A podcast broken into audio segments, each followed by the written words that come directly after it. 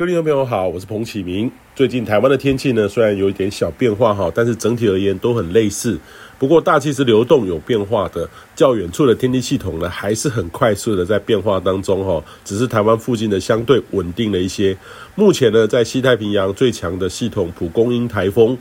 这几天经历了转变为强台，减弱后又在增强，今天清晨又在减弱为中度台风。这里面呢，经历过了几次台风发展的过程，演强置换哈。那预期会往日本关东附近擦边而过，对日本没有直接的影响。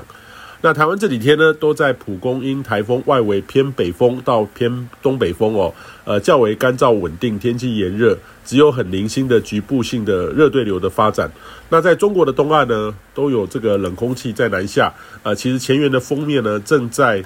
呃东。移当中哈，呃，预期呢，周五到周六这两天，锋面的尾巴可能会掠过台湾北方海面附近，天气呢会略不稳定一些，水汽会略多，午后雷阵雨发展会比较旺盛一点，特别是周五锋面通过的时候会比较不稳定，要留意容易有雷阵雨发展起来，这个跟这几天较稳定零星的阵雨是不同，要等到周日系统通过之后才会比较稳定一些。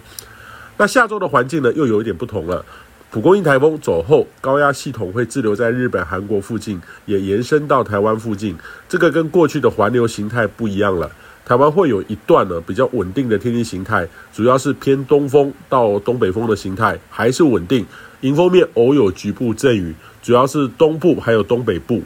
那菲律宾东方海面呢，到南海附近则是低压，有机会是季风低压逐步发展的可能哦，也有机会有台风发展开始酝酿发展，水汽也比较多，可能到下周末的期间，也就是国庆三天连假期间，东北部还有东半部的风势还有水汽也会逐步的增多，会有些地形阵雨发展起来。那西半部呢，则是比较稳定，还都还是稳定的炎热天气。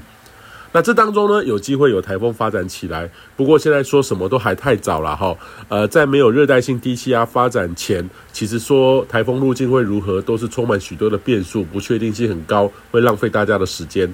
那未来一到两周呢，其实大都是类似的情境哈，要有显著的呃高压，大陆冷高压南下，呃有秋凉的感觉，可能至少要等到这个十月中旬以后，看看十月下旬有没有机会改变天气的转换呢，还是要再等等哦。以上气象由天气风险彭启明提供。